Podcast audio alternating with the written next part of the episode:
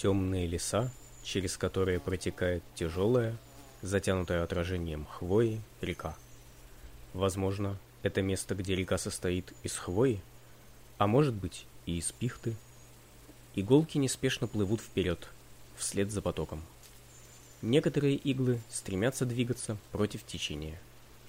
Из-за них на водной глади образуются вихри и волны, которые нарушают ровное течение реки.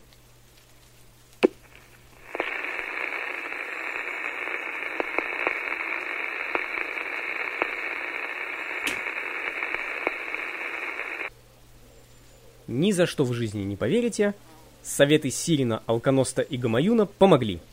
Но не мне, а Емеле с печи. Сказал я, что цветочки, бусики, живая и мертвая вода, так он возьми, да и прикатись к Машке Емельишне со всем скарбом и подарочками.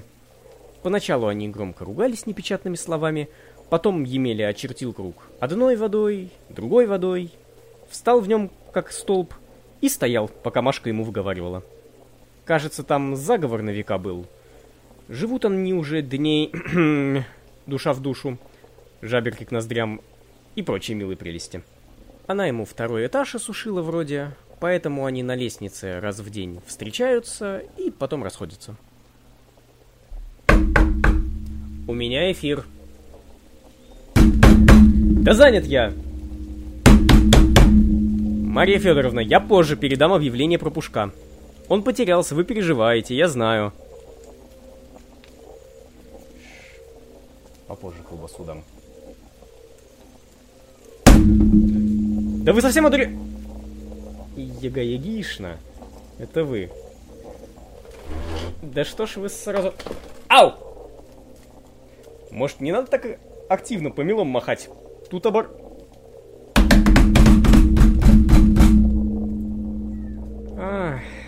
машите, я вам не указ.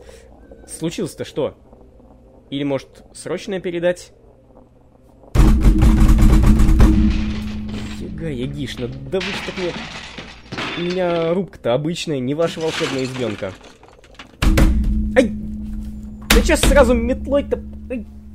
Да читаю я, читаю.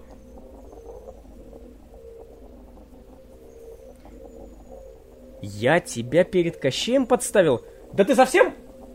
Что?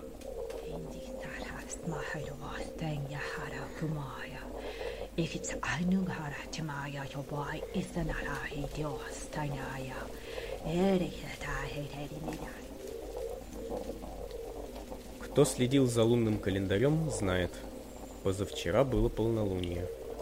Мудрые уложили перевертыши спать пораньше и бед не знали. Глупые забыли и теперь в травмпункте.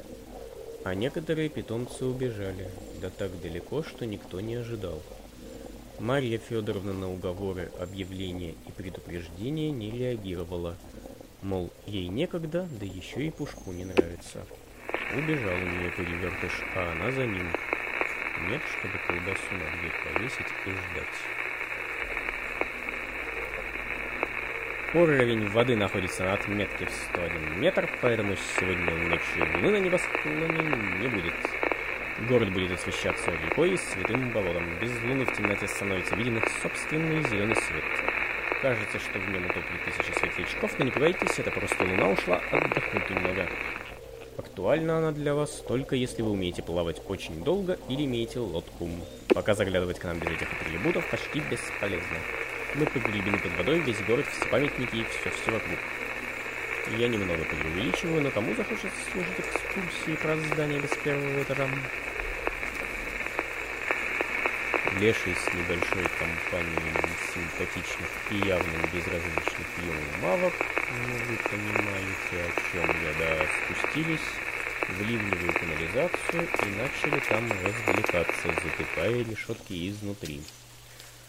Поэтому, если вы вдруг увидите ветки и прочий мусор, торчащий из решеток на улице, сразу вытаскивайте председатель с полкома нашего городишки и так сократил количество выходов в пользу площади дорожного покрытия, что сночнется из прибавок плюс вариант. Скоро состоится торжественное открытие корпуса школы и ежегодный пробный полет на трамвае. Про первое событие рассказывать не буду, и так все знаете. Всем городом краску, валики и шпаклевку собирали. Ух, и работы было куча. А вот про трамвай надо напомнить. Технари из кружка авиамоделирования вновь что-то сделали с трамваем номер ноль. Поэтому на следующей неделе во вторник он взлетит. Для полета приглашаются все желающие. Хочу напомнить, что посадка будет жесткой и летает трамвай только по своему маршруту. Потому что от рельсов отказаться не может. Вот технари летуны уже который год пытаются проблему решить, чтобы летать куда угодно, а не про траектории широкого квадрата над городом. Не забывайте, что это самый старый, мудрый и главный трамвай из всех ГДК, так что перед тем, как войти в него, погладьте ему высокие металлические бока. Он вам спасибо прозвенит. Темные леса выросли за 20 лет, стали непроходимыми. Через них протекает тяжелая, затянутая отражением хвои река. Это место, где река состоит из хвои, а может быть и из плитки. Иголки неспешно плывут прямо перед моим лицом. За стеклом.